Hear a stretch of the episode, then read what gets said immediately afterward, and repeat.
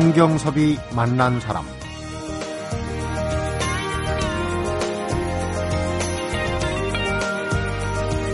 서울특별시 종로구 세종로 1-1번지. 여기가 어디냐면요. 바로 조선왕조 최초의 궁궐인 경복궁인데 그런데 우리가 조선시대 궁궐로만 알고 있는 이 경복궁이 임진왜란 때 불에 탄 이후에 1868년 흥선대원군이 중건하기까지 무려 273년간을 폐허로 있었습니다. 그럼에도 불구하고 조선의 궁궐을 이해하려면 그 출발점을 경복궁에 둬야 한다고 얘기하는 궁궐 지킴이가 이유가 뭘까요? 성경섭이 만난 사람, 오늘은 조각가로 또 23년간 교사로 살아오면서 궁궐에 매료돼서 올해로 14년째 우리 궁궐 지킴이로 활동하고 있는 이향우 궁궐 지킴이를 만납니다.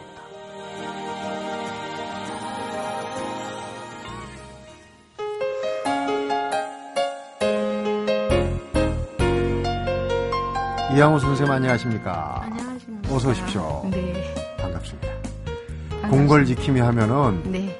어, 이렇게 이제 구레나룻이 시커멓고 번거지 쓰고 옆에 긴 칼 차고 정문을 딱 지키는 그런 지킴이로 생각하는데 그게 아니죠. 네, 이건 수문장이죠. 그러니까요. 어. 근데 저희 지킴이는 이제 궁궐을 찾아오시는 분들에게 궁궐을 안내하는 음. 문화적으로 보다 이렇게 쉽게 접근할 수 있도록 도와드리는 역할을 합니다. 네. 궁궐 해설사의 역할을 하면서 안내하는 그런 역할로 예. 생각하시면 되겠습니다. 우선은 궁궐의 역사라든지 그 궁궐 안에 스며들어 있는 옛 사람들의 스토리텔링까지 음. 안내하면서 또 어, 조형적으로 궁궐을 볼 수 있는 여러 가지 그 시각을 열어드리는 역할을 합니다. 음. 문화자원봉사자라고들 하는데 예. 그 단체가 있을 거 아니에요, 그렇죠? 네, 개인적으로 가서 있습니다. 활동하시는 분들은 예. 아니고. 제가 소속되어 있는 단체는 사단법인 한국의 재발견입니다. 네. 그 중에서 저는 이제 우리 궁궐 지킴이인데요. 말 그대로 궁궐을 안내하면서 봉사를 하고 네. 또 연계해서 왕릉까지도 음. 안내하고 있습니다. 그렇군요. 우선 제가 궁금한 게 제가 네. 이 궁궐을 찾아갔어요. 그러면 예. 어, 이게 어떤 역사가 있을지 또 사진은 어디서 찍으면 잘 나올지 이런 것도 좀 음. 궁금하고 무엇보다도 이제 어디서부터 돌아야 이게 효과적으로 네. 해먹지 않고 네. 돌을지 이런 것들이 이제 궁금하단 말이에요. 예, 예. 어, 우선 궁궐마다 좀 다릅니다. 어, 특히 제가 이번에 첫 번째 책으로 낸 경복궁의 경우에는 우선 어, 경복궁 관람권을 끊어서 어, 관람을 하실 때에는 흥림은 안쪽에서부터라고 생각을 하시는데 네. 광화문 바깥부터입니다. 바깥부터 예. 일단 준비 작업을 하고 예, 그렇죠. 그러니까 경복궁을 향해서 이렇게 마주 보면서 다가가는 시각. 음. 그래서 세종로 광장쯤에서 시작하시는 게 좋고요. 네. 그리고 일단 이제 궁 안으로 들어오시면 동선을 따라서 가장 그래도 편리하게 이야기를 엮어가면서 이제 안내를 해드리는데 네. 사실 궁궐 동선이라는 게 뭐 상당히 복잡합니다. 네.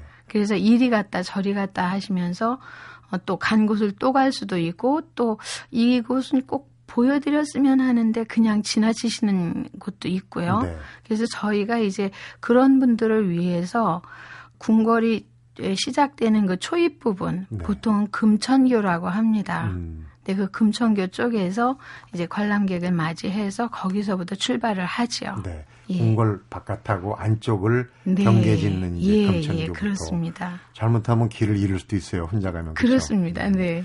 궁궐 지킴이도 교육을 많이 받아야 될 것 같아요. 왜냐하면 네. 같이 갔던 관람객들이 물어보는데 글쎄요, 우리 때 못 배웠는데 이렇게 얘기하면 곤란하잖아요.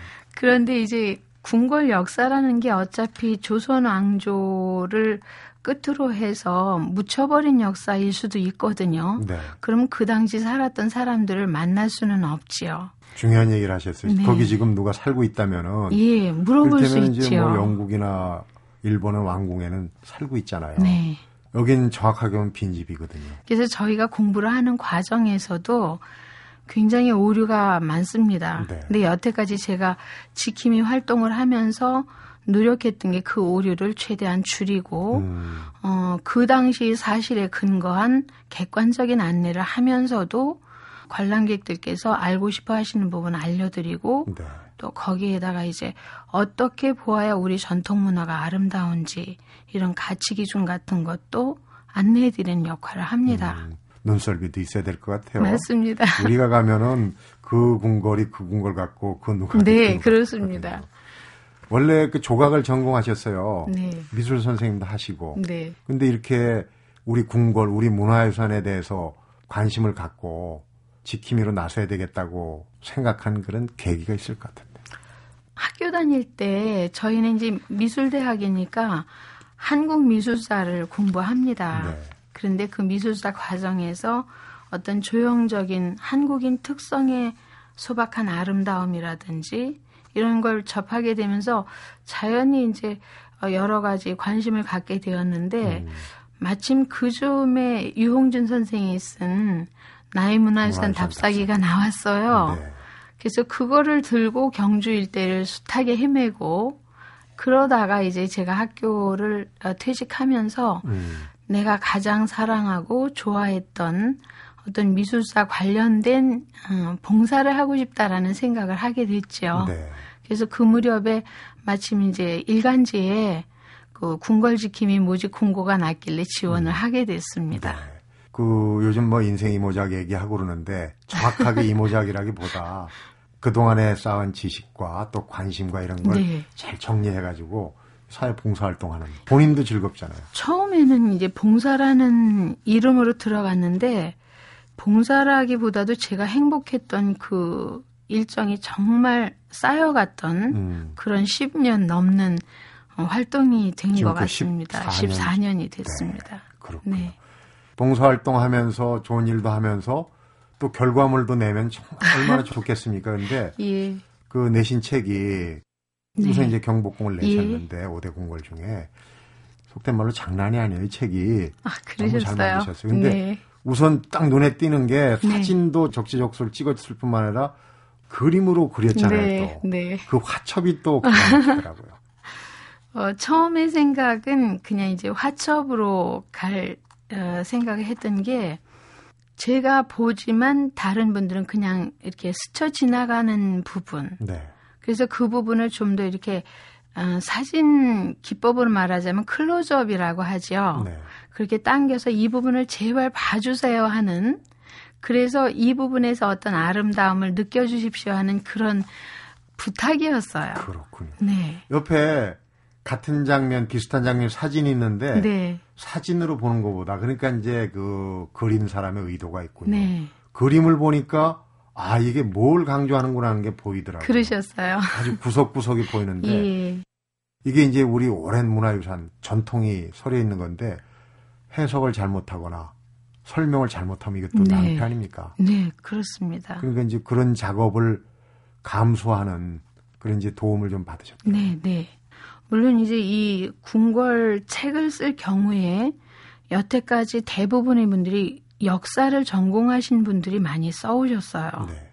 그래서 어, 사실 위주의 그런 역사적인 기록이 바탕이 되겠지만 좀 딱딱한 면이 없지 않았습니다. 맞아요. 예. 그래서 저는 관람객을 그 10여 년 동안 만나면서 음. 그분들하고 직접 제가 안내하고 같이 이렇게 어, 시선을 이제 이쪽으로 이끌어 가면서 음.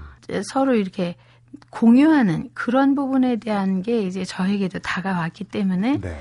되도록이면 좀 더 부드러우면서도 쉽게 다가갈 수 있는 궁궐 이야기를 한번 보여드리고 싶었던 거죠. 네. 저도 오래 서울에 살면서 경복궁도 수차례 가봤는데 그냥 구경꾼처럼 몰려다녔거든요. 그래서 좀 반성도 되더라고요. 이번에 제대로 네. 궁궐 지킴이 안내하실 우리 이양호 선생님 오셨으니까 네. 한번 경복궁을 정말 재밌고 보람되고 네. 제대로 아마 관람을 할 수 있을 것 같아요. 자, 감사합니다. 잠시 후에 우리 네. 어, 같이 경복궁으로 한번 들어가 보도록 네. 하겠습니다.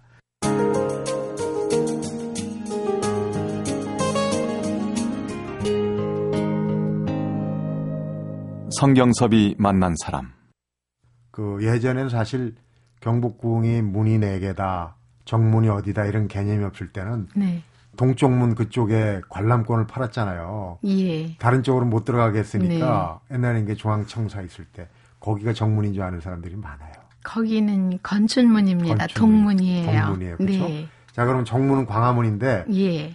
우선 이제 들어가기 전에 그런 준비가 있을 수 있겠죠. 우리 저 지킴이께서 궁궐을 둘러보는 방법이 여러 가지가 있다. 네. 어떤 방법이 있습니까? 어, 우선 저 같은 안내자를 만나시는 방법, 네. 그리고 또 역사적인 어떤 준비를 해서 본인이? 알고 가는 방법, 네. 그리고 그냥 가장 나쁜 방법인데, 어, 꽃이 폈으니까 참 좋다. 그리고 음. 가서 사진 찍고 오시는 방법. 여러 가지 있습니다. 여러 가지 방법이 있어요. 그런데 여러 가지 방법 중에 제일 좋은 방법은 몰려가지도 않고 누구 참견도 없이 호젓하게 혼자 가는 음. 네. 방법이라고 얘기를 하셨거든요. 그러려면은 사전 준비가 좀 필요해요. 그렇죠? 왜냐하면 궁궐이라는 곳이 사실은 이제 뭐 외국인 관광객들도 단체로 몰려오고요. 소풍철이 되면 학생들도 굉장히 많이 몰려옵니다. 그러면 그 먼지 속에서 막 사람들 둥둥 떠다니는 식으로 같이 휩쓸리다 보면은 그냥 지붕을 보았는데 뭐 연못을 보았는데 이 정도고요. 네. 하나하나 이렇게 내가 느낌을 갖기에는 너무 어수선합니다. 음. 그래서 저희가 지킴이를 하면서 가장 이제 여러 차례 권유하는 그 방법은 날씨가 안 좋을 때 네. 보통 어디 나들이를 간다 그러면 아 날이 좋으니까 궁궐에 가보자 그거보다도 비가 촉촉 내리는 날이나 음. 또는 구름 껴서 좀 쓸쓸한 날 음. 이런 때 가시면 어, 물론 관람객도 좀 적고요.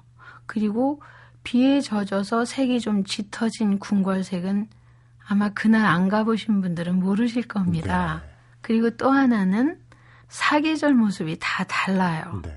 봄, 여름, 가을, 겨울이 다 다르기 때문에 그때마다 궁궐을 한 번쯤은 가셔서 음. 만나보시면은 그 다양한 변화, 다양한 아름다움을 느끼실 듯 합니다.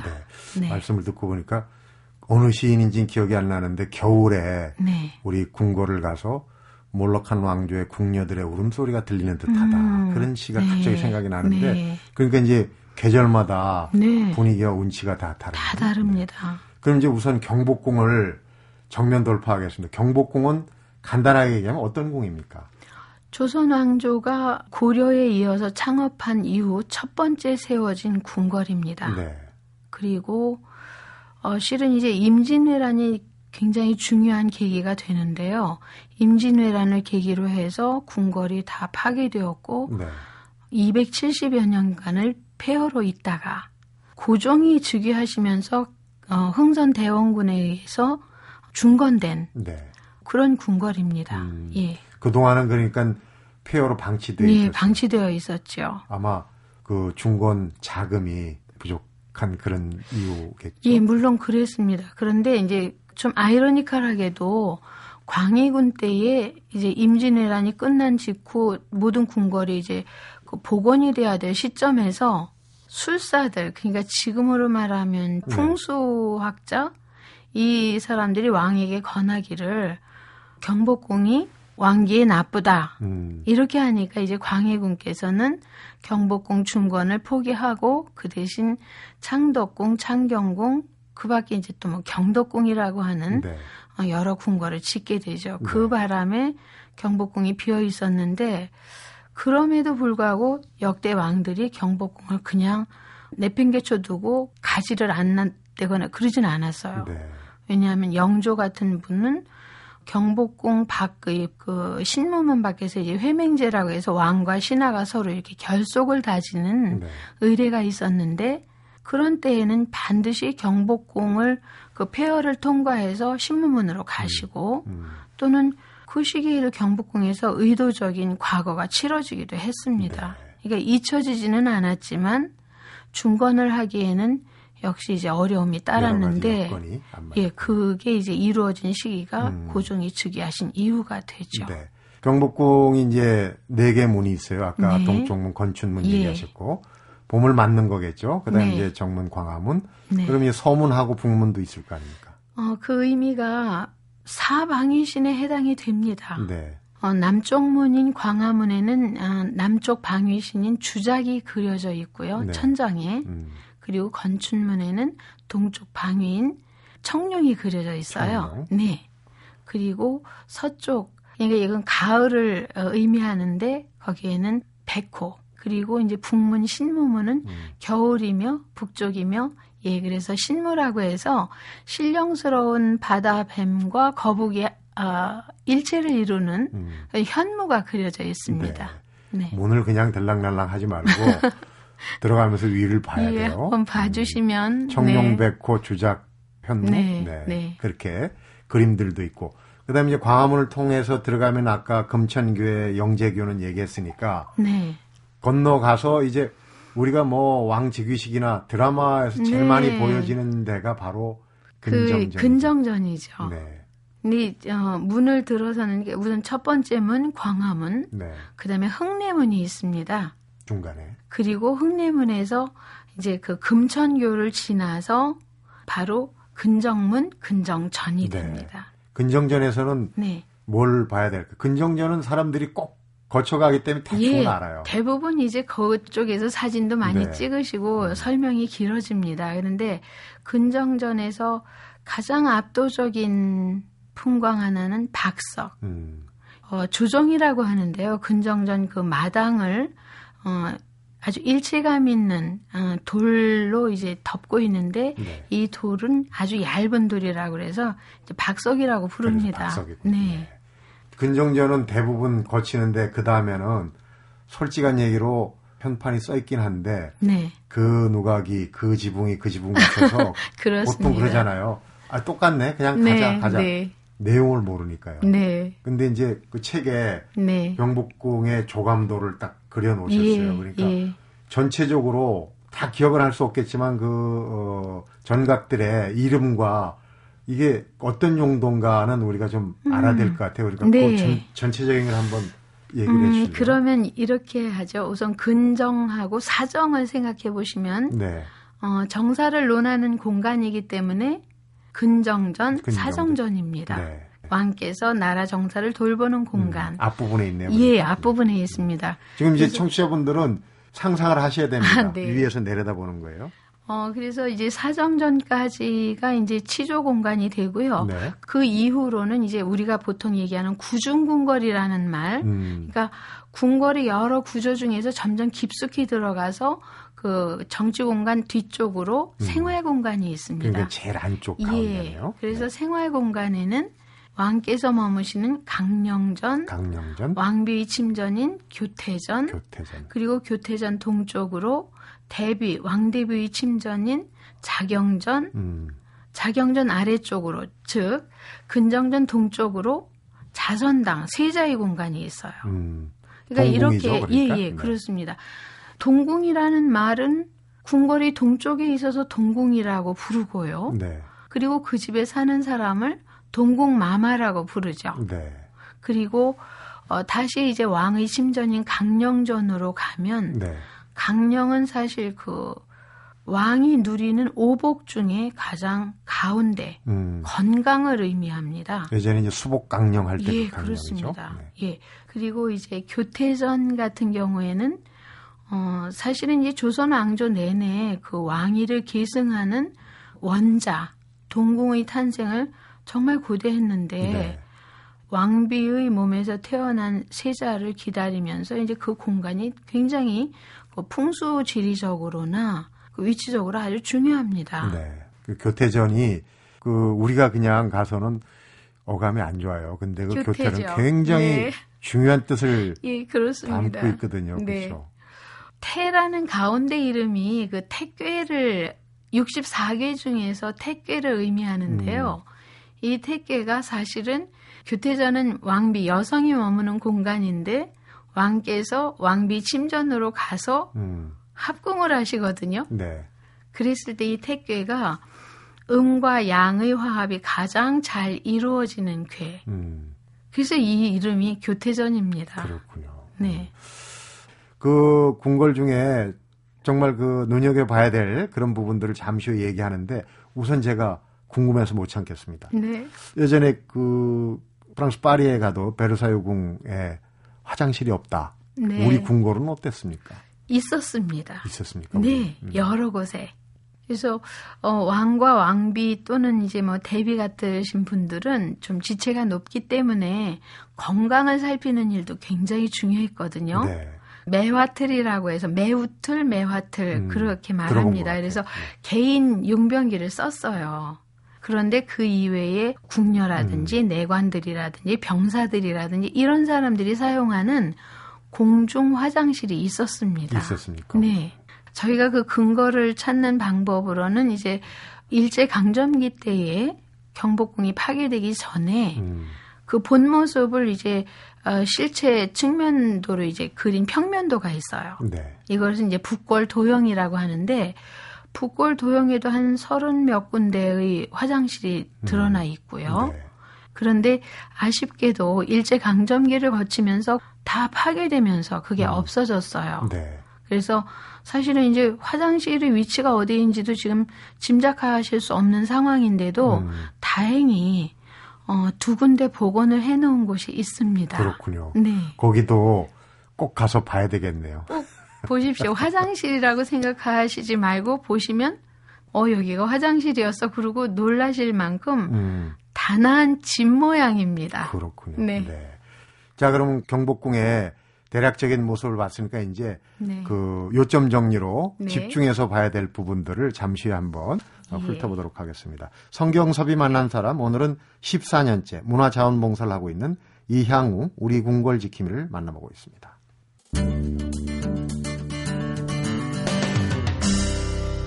성경섭이 만난 사람. 일제 강점기에 정말 경복궁이 박람회장으로 막 궁궐을 뜯어내고 네. 박람회장으로 쓰고 하여튼 못된 짓을 많이 했잖아요. 그래서 그렇죠. 경복궁 관람하는 거 경복궁은 힐링이다 치유다 또 이렇게 얘기를 하세요. 그러니까 네. 상처가 있는 분들이 가서 다시 살아난 궁을 보면 좀 동병상련 네. 그런 것도 느낄 수 있는. 음, 실은 이제 그 일제 강점기 때에 가장 많이 파괴된 시점이 1915년.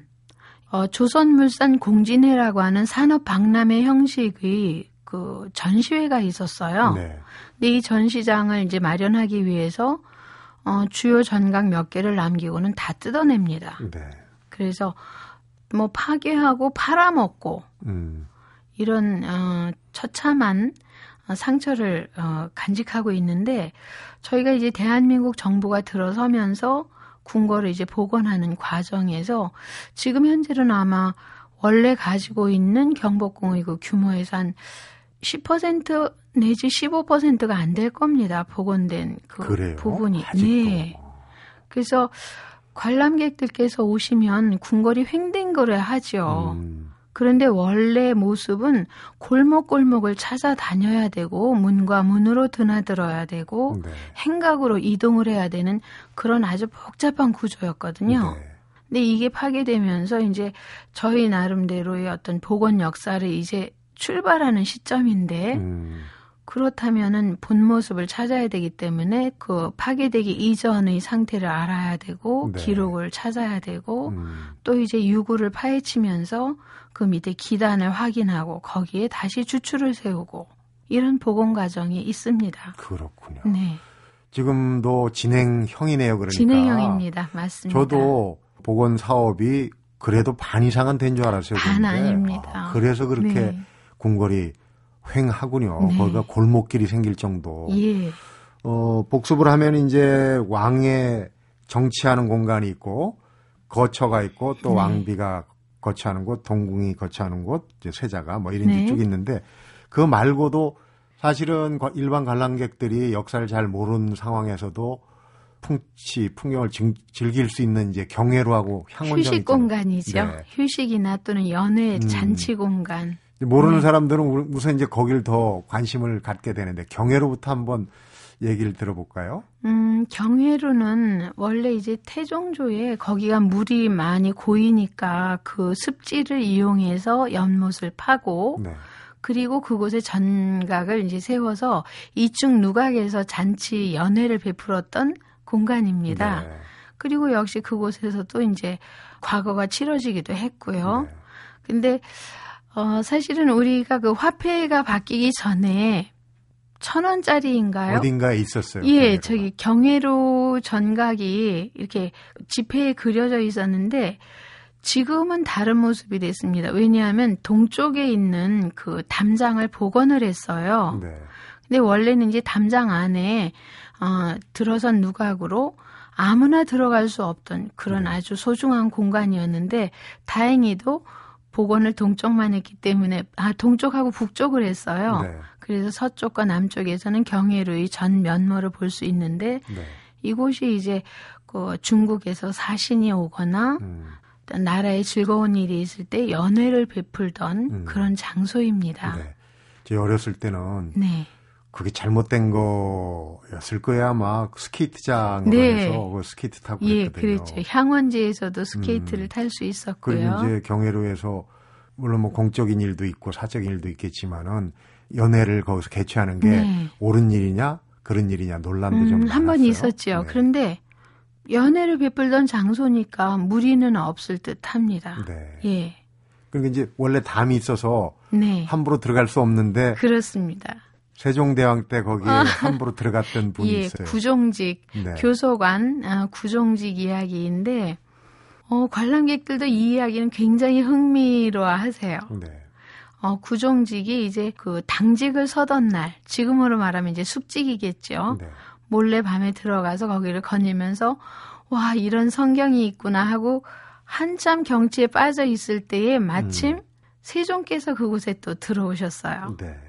그래서 초대받은 사람이 아닌데 그것도 이제 하급 관리가 들어왔으므로 벌을 받아야 하는데 내가 웬일로 들어왔느냐 했을 때에 이곳 경치가 정말 아름답다고 해서 제가 감히 들어왔나이다 했고 세종께서는 그럼 네가 풍류를 아느냐 노래 불러보아라 이게 이제 춘추를 외우고 이렇게 해서 이제 왕께서 보시니까 어 풍류도 알고 학문도 깊어서 음.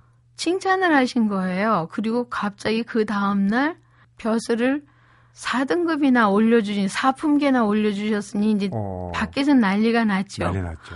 벌을 주어야 될 작자에게, 어, 이렇게 승급을 시켜주시다니 이건 말이 안 됩니다. 근데 그게 왜냐하면 보통 관리가 조선시대에 한 품계가 올라가려면 450일이 걸렸어요. 네.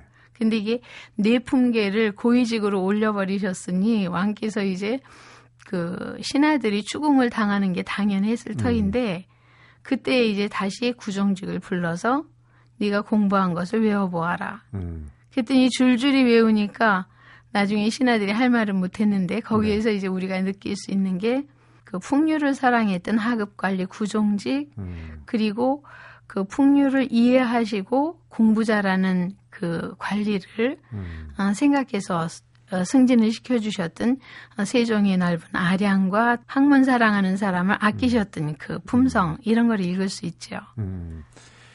대왕으로 추존된 이유가 바로 그겁니다. 네. 예전에도 벌칙이 노래 부르기였군요. 네, 그렇습니다.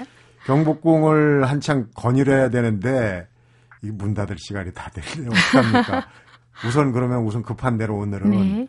야 요건 정말 빠뜨리면 안 된다. 한 가지만 더 소개를 해. 건청궁을 가보셔야 될 듯 합니다. 건청궁. 네, 건청궁. 어 그러면 궁이라는 이름인데 경복궁 안에 건청궁이 있습니다. 그래 전이 아니고. 궁 안에 궁입니다. 음. 근데 건청궁은 실은 이제 고종 임금이 즉위하신 10년 되는 해에 어, 그 이전까지 아버지 흥선대원군께서 이제 섭정을 하셨는데 네. 친정 의지를 밝히면서 그 궁을 지으셨어요. 네. 근데 이제 궁이라고 이름을 붙였지만 단청을 올리지 않은 백골집입니다. 음. 그 왕과 왕비께서 그곳에 머무시고 정사를 그쪽에서 보살피셨죠. 음, 자립의 네. 의지. 근데 예, 그렇습니다. 거기에 얽힌 슬픈 얘기가 있어요. 사실은. 예. 명성황후. 1895년 을미년이기 때문에 저희가 을미사변이라고 부릅니다. 네. 근데 어, 명성황후라는 그 존칭은 후에 추존된 이름이고 네. 왕후 민씨께서 그곳에서 일인들에 의해서 시해당했습니다. 음. 그 일제가 왕비의 그 껄끄러운 존재를 이제 없애기 위해서 제거하기 위해서 여우사냥이라는 네. 그런 명칭 하에 일본의 낭인들이 주도해서 네. 그 왕비를 시해했는데 음. 정말 제가 책에도 그 사실을 그대로 기록하지 못할 정도로 참혹하게 네. 정말 치욕적으로 돌아가셨어요. 음. 그리고 어, 향원지 참 아름다운 연못입니다. 그런데 그곳에 왕비의 그 시신을 불태운 재가 뿌려졌다 음. 찾지 못했습니다. 그렇고. 그래서 현재 우리가 명성황후의 그 영정이라고 알고 있는 상상에 의해서 그려진 초상화 네. 그것은 사실이 아닙니다. 사실은. 음. 네. 그런 역사에 이 왕비의 모습조차 찾을 수 없는 그런 상황이 됐습니다. 반드시 바로 네. 잡아야 될 그런 예. 부분이군요. 네. 시민 NGO 단체입니다. 한국의 재발견 소속의 우리 궁궐 지킴이. 우리 양우 선생님을 비롯한 이런 궁궐 지킴이들이 있기 때문에 우리 문화유산이 더 사랑을 받고 오래오래 보존이 되는 그런 어, 계기가 될 수 있는 것 같아요. 오늘 경복궁을 우선 둘러봤는데 다음에 다른 궁도 꼭 좀 소개해 주십시오. 오늘 재밌게 잘 들었습니다. 네, 감사합니다. 네. 성경섭이 만난 사람, 오늘은 궁궐로 떠나는 힐링 여행, 경복궁을 펴낸 이향우 우리 궁궐 지킴이를 만나봤습니다.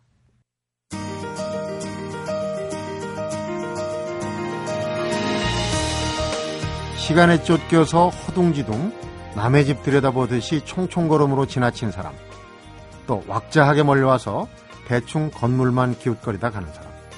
이향우 우리 궁궐 지킴이는 이런 관람객들만 보면 안타까운 마음이 든다고 그러네요. 혹여 그 관람객 안에 내가 있었던 건 아닌지 되돌아보게 됩니다. 성경섭이 만난 사람 오늘은 여기서 인사드립니다.